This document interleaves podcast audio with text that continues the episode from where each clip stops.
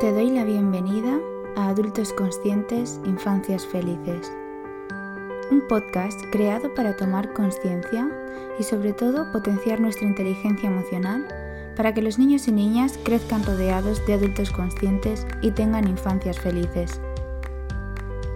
Yo soy Marta y espero que este podcast aporte bienestar a tu casa o a tu aula. Episodio número 10. Preguntas y respuestas sobre maternidad consciente. ¡Hola! Estoy muy feliz de haber llegado aquí al 10º episodio de la primera temporada de Adultos Conscientes Infancias Felices. Se acaba aquí un ciclo de episodios y el mes que viene empezaremos con más y vendremos con más contenido, más renovado y mucho más enfocado para traeros cada vez más claridad a vuestros hogares. El episodio de hoy, como era el último, quería hacerlo algo diferente y que no fuera exactamente una entrevista, sino que fuera una oportunidad para vosotras para poder resolver vuestras dudas y las dudas más comunes que me han ido llegando durante todos estos meses. Espero responderlas lo más acertadamente posible. Y bueno, si lo estás escuchando más tarde, no te preocupes porque volveré a hacer más episodios de estos y cualquier duda que tengas me la puedes ir dejando por Instagram o por correo electrónico, por donde tú quieras. Yo te la intentaré resolver y además este tipo de preguntas que me hacéis yo me las guardo para ocasiones como estas. Así que empezamos con la primera pregunta, que dice: ¿cómo educar en el feminismo sin radicalismos? Bien, empezamos fuertecito. Lo primero que yo te diría a esta persona que me pregunta, o a cualquiera, vamos, que primero definas qué es el feminismo para ti y qué valores quieres transmitir a tu hijo o a tu hija, de qué manera quieres educar. Probablemente cuando tú te plantees todos estos términos y los definas, ¿no? Sobre todo por escrito. Escribir ayuda mucho a aclarar la mente o, no sé, hazte esquemas. A mí me ayuda mucho hacer esquemitas con flechas y colorines. Todo eso ayuda mucho a aclararte. Probablemente cuando te aclares con todo y todo tenga un sentido para ti, verás que todo está hilado, ¿no? Todo tiene un punto en común. Y como te decía, te dará mucha claridad para saber cómo quieres hacerlo. Creo que para educar en el feminismo o en cualquier otro valor que queramos transmitir, lo más importante es que haya coherencia entre nuestras ideas, nuestros sentimientos y lo que realmente acabamos haciendo. Porque muchas veces, como se dice de boquilla, tenemos unos valores y luego a la hora de hacerlos resulta que no estamos siendo coherentes con esos valores por X razones, por las que sean. Si todo esto tiene una coherencia y estás en equilibrio, es entonces cuando vas a poder transmitirle ese valor a tu hijo o a tu hija. Es muy importante también que tengas equilibrio emocional, para que no te dejes llevar por esos radicalismos ni te posiciones muy fuertemente en una postura que desequilibre esa balanza. Así, a modo de resumen, te diría de nuevo que conectes con qué significan para ti estos valores, el feminismo o cualquier otra cosa que te quieras plantear. ¿Qué significa para ti educar de manera respetuosa o igualitaria, ¿no? Que tendría como más sentido con el feminismo. ¿Y cómo te gustaría llevarlo a cabo? Y analices si todo eso tiene coherencia con lo que estás haciendo y con lo que te hace sentir bien. Es decir, conecta contigo, con tus emociones, con tus sentimientos, con tus pensamientos, con tus actos. Analízate, para un momento y ponte a revisar todo esto. Y si hace falta, como te decía, escríbelo, porque escribir ayuda mucho a tener claridad. La siguiente pregunta es una mezcla de varias preguntas que me habéis hecho con el mismo tema, con el mismo objetivo, ¿vale? Me ha llegado por varias personas, así que he intentado hacer un mix para que se entienda y se toquen todos los puntos. Y dice: ¿Cómo puedo hacer que mi pareja integre mi forma de educar? Por más que le explico, sigue sin mantener la calma y sin validar emociones. La pareja es uno de los temas estrella entre las madres conscientes, porque el hecho de ser una madre consciente significa que ya has hecho un clic de conciencia y sabes qué es lo que quieres, qué es lo que no quieres, y has conectado mucho con tus emociones, cosa que las parejas no suelen haber hecho y no tienen por qué hacerlo. Es decir, si fuera por mí lo tendríamos que hacer todos, pero esto es elección personal de cada uno, y hay muchas personas que, por las razones que sea, muchas veces es por miedo, no se atreven a conectar consigo mismas y por eso no son capaces de empatizar tampoco con los demás. Os he contado muchas veces que para empatizar y entender las emociones de los demás, en muchas ocasiones os hablaba de las emociones de vuestros hijos, hay que pasar primero por conectar con las emociones propias. Y la mayoría no han hecho esa conexión porque desde pequeños se les ha penalizado mucho cuando lo han hecho, con frases tipo llorares de niñas, llorares de débiles o cualquier frase de estas que hemos escuchado todos, ¿no? Se ha penalizado mucho el hecho de que los hombres exterioricen emociones. Y digo hombres porque sé que la mayoría de las que me escucháis tenéis este tipo de parejas. Pero bueno, válido para hombres, mujeres, cualquier tipo de género. Vamos a ir poco a poco, vamos a ir desgranando esta pregunta, ¿no? Tú no puedes hacer que tu pareja integre nada. Tu forma de educar no la puede integrar porque es tuya. Cada uno tenemos una forma de educar única, aunque sí que puedan haber muchos puntos en común, y es lo ideal, ¿no? Que en la pareja haya puntos en común, sobre todo decisiones, pero no puedes hacer, obligar a nadie a que actúe de cierta manera solo porque tú piensas que es la mejor. No podemos abrir el cerebro de las personas y meter a la fuerza conceptos, acciones, ni nada por el estilo. Entonces, yo te invito a que intentes pensar por qué tu pareja de vez en cuando reacciona así. Empatiza con sus emociones, empatiza con su niño interior. Como estaba diciendo, a esos niños no se les permitió ser emocionales, cuando los niños y niñas son puramente emocionales. Especialmente a los chicos no se les permitía ser tan emocionales porque era algo femenino, era algo que no les correspondía. Por tanto, muchos sienten mucho bloqueo emocional a la hora de empatizar con los niños y niñas y de cómo se dirigen a ellos. Muchas veces se repiten patrones educativos que son totalmente inconscientes. ¿Por qué reaccionan? Pues una reacción no es más que una respuesta no procesada. Cuando queremos dar una respuesta procesada, paramos y la pensamos y gestionamos nuestras emociones para dar la mejor respuesta y no hacer daño al que tenemos delante. Pero una reacción no hace ese proceso, simplemente es un impulso que sale hacia afuera sin ningún tipo de filtro. Y viene condicionado por esto que os decía de las emociones de la infancia, ¿no? Y de los patrones educativos que hemos vivido. Por tanto, no suelen ser capaces de validar emociones y simplemente repiten frases que ellos han escuchado del tipo, bueno, es que esto no es para tanto, deja de llorar ya, etcétera, etcétera. Ahora bien, ¿cómo puedes abordar tú esta conversación?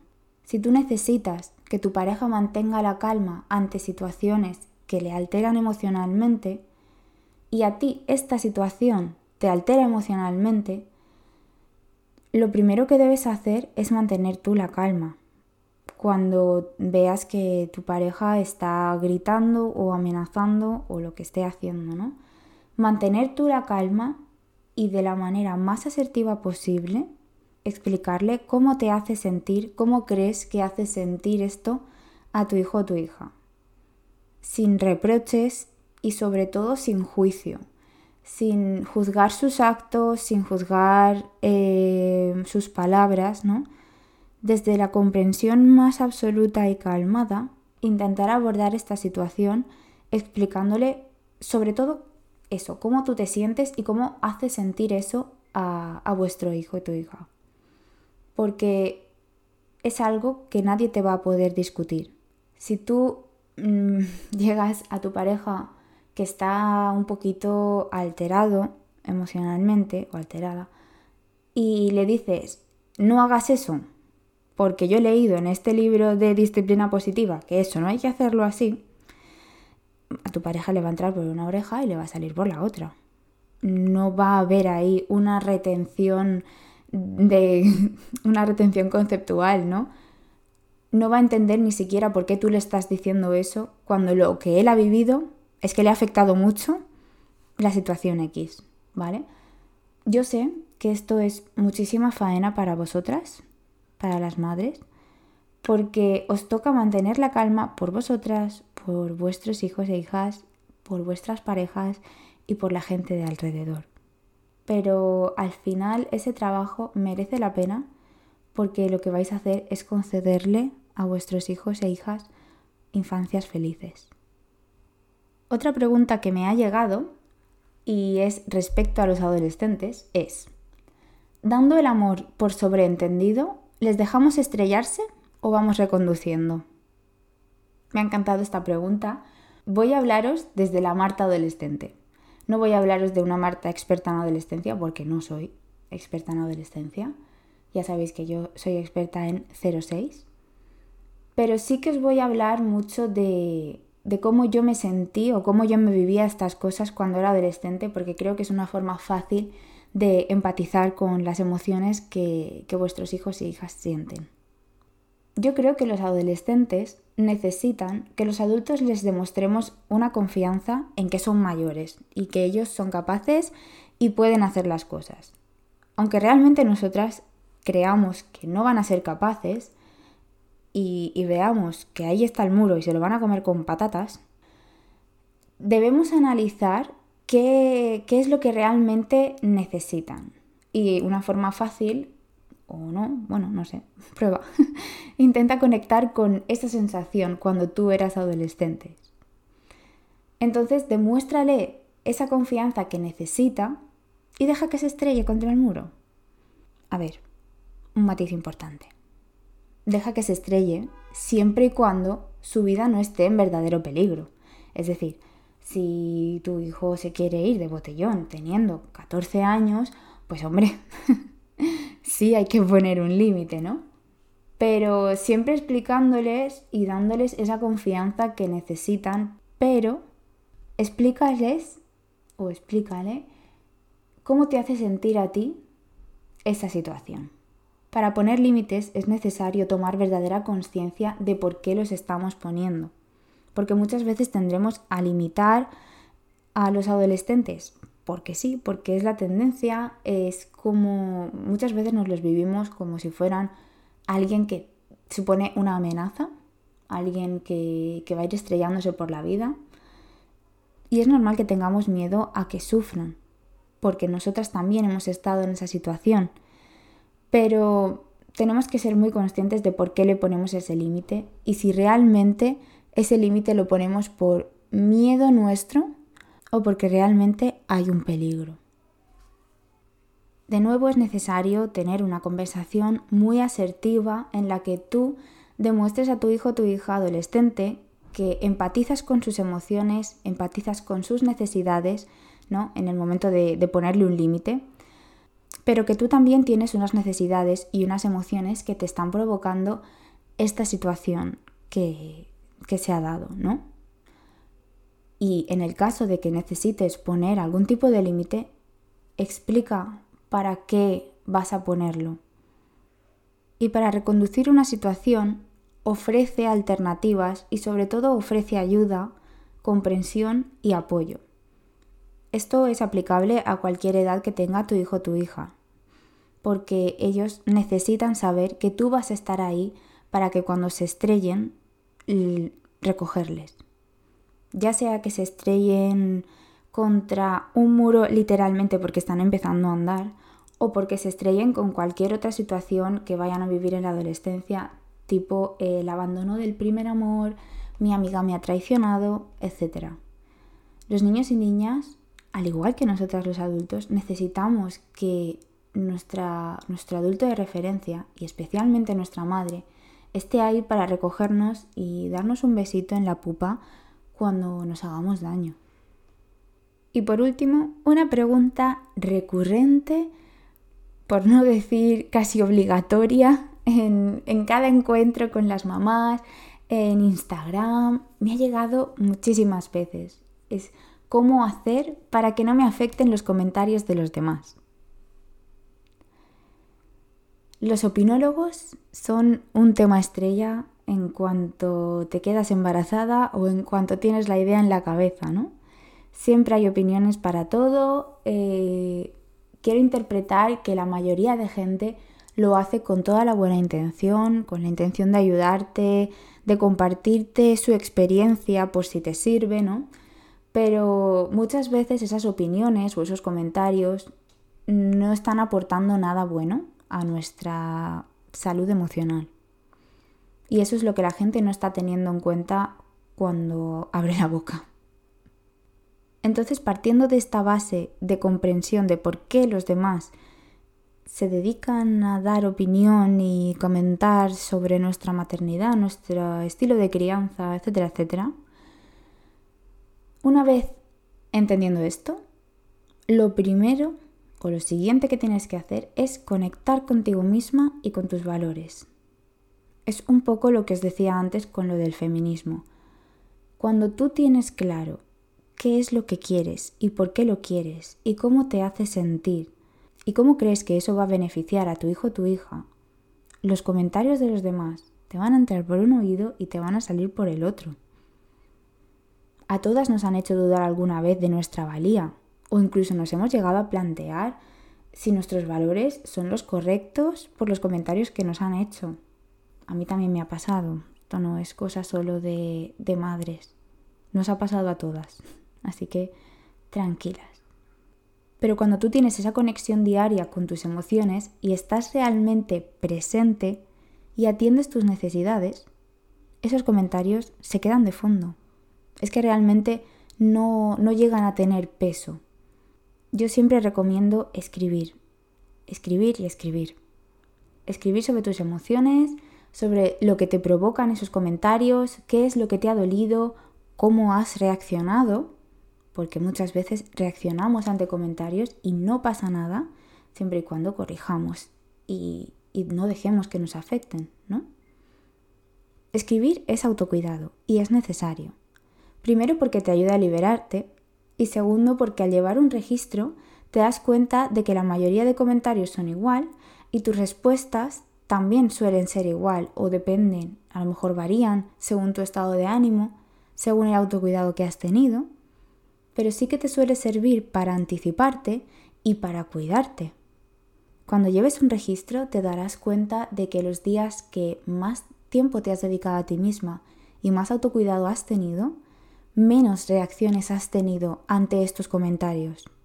Y que el día que más reaccionas es porque vas súper estresada, cansada, no has tenido tiempo ni de sentarte 5 minutos... Escribe y observa los patrones de comportamiento que tienes ante estas cosas. Como te decía al principio, yo lo que suelo hacer ante estos casos, y en la mayoría de situaciones, es empatizar con el porqué de ese comentario, ¿no? Muchas veces lo que pretenden es ayudar y no se dan cuenta de que no están ayudando, pero además tienen formas, a veces, muy poco sutiles de decir las cosas y muy poco empáticas, ¿no? Pero eso no es culpa de nadie y menos tuya. Es decir, si la otra persona no sabe expresarse mejor, no tienes por qué sentirte mal. Simplemente deja que ese comentario fluya como el agua de un río. Y si necesitas decir algo, ármate de paciencia y de mucho oxígeno, respira muchas veces y de la forma más asertiva posible contesta lo que tengas que contestar. No estoy invitando a nadie a que mande a otra persona a la mierda, de verdad que no. Simplemente que si tienes que expresar tu dolor emocional por ese comentario, lo expreses. Respira profundo y exprésalo. Y si la otra persona se ofende, no es tu problema, siempre y cuando tú lo digas de manera asertiva y respetuosa. Y si la persona no te está diciendo ese comentario o esa opinión con una buena intención, piensa hasta qué punto quieres permitir tener en cuenta esas palabras. Vuelve a conectar con tus verdaderos valores y con las necesidades tuyas como madre y de tu hijo o hija, y ahora sí, manda mentalmente a esa persona a pastar por el campo. Y hasta aquí el episodio 10 de la primera temporada.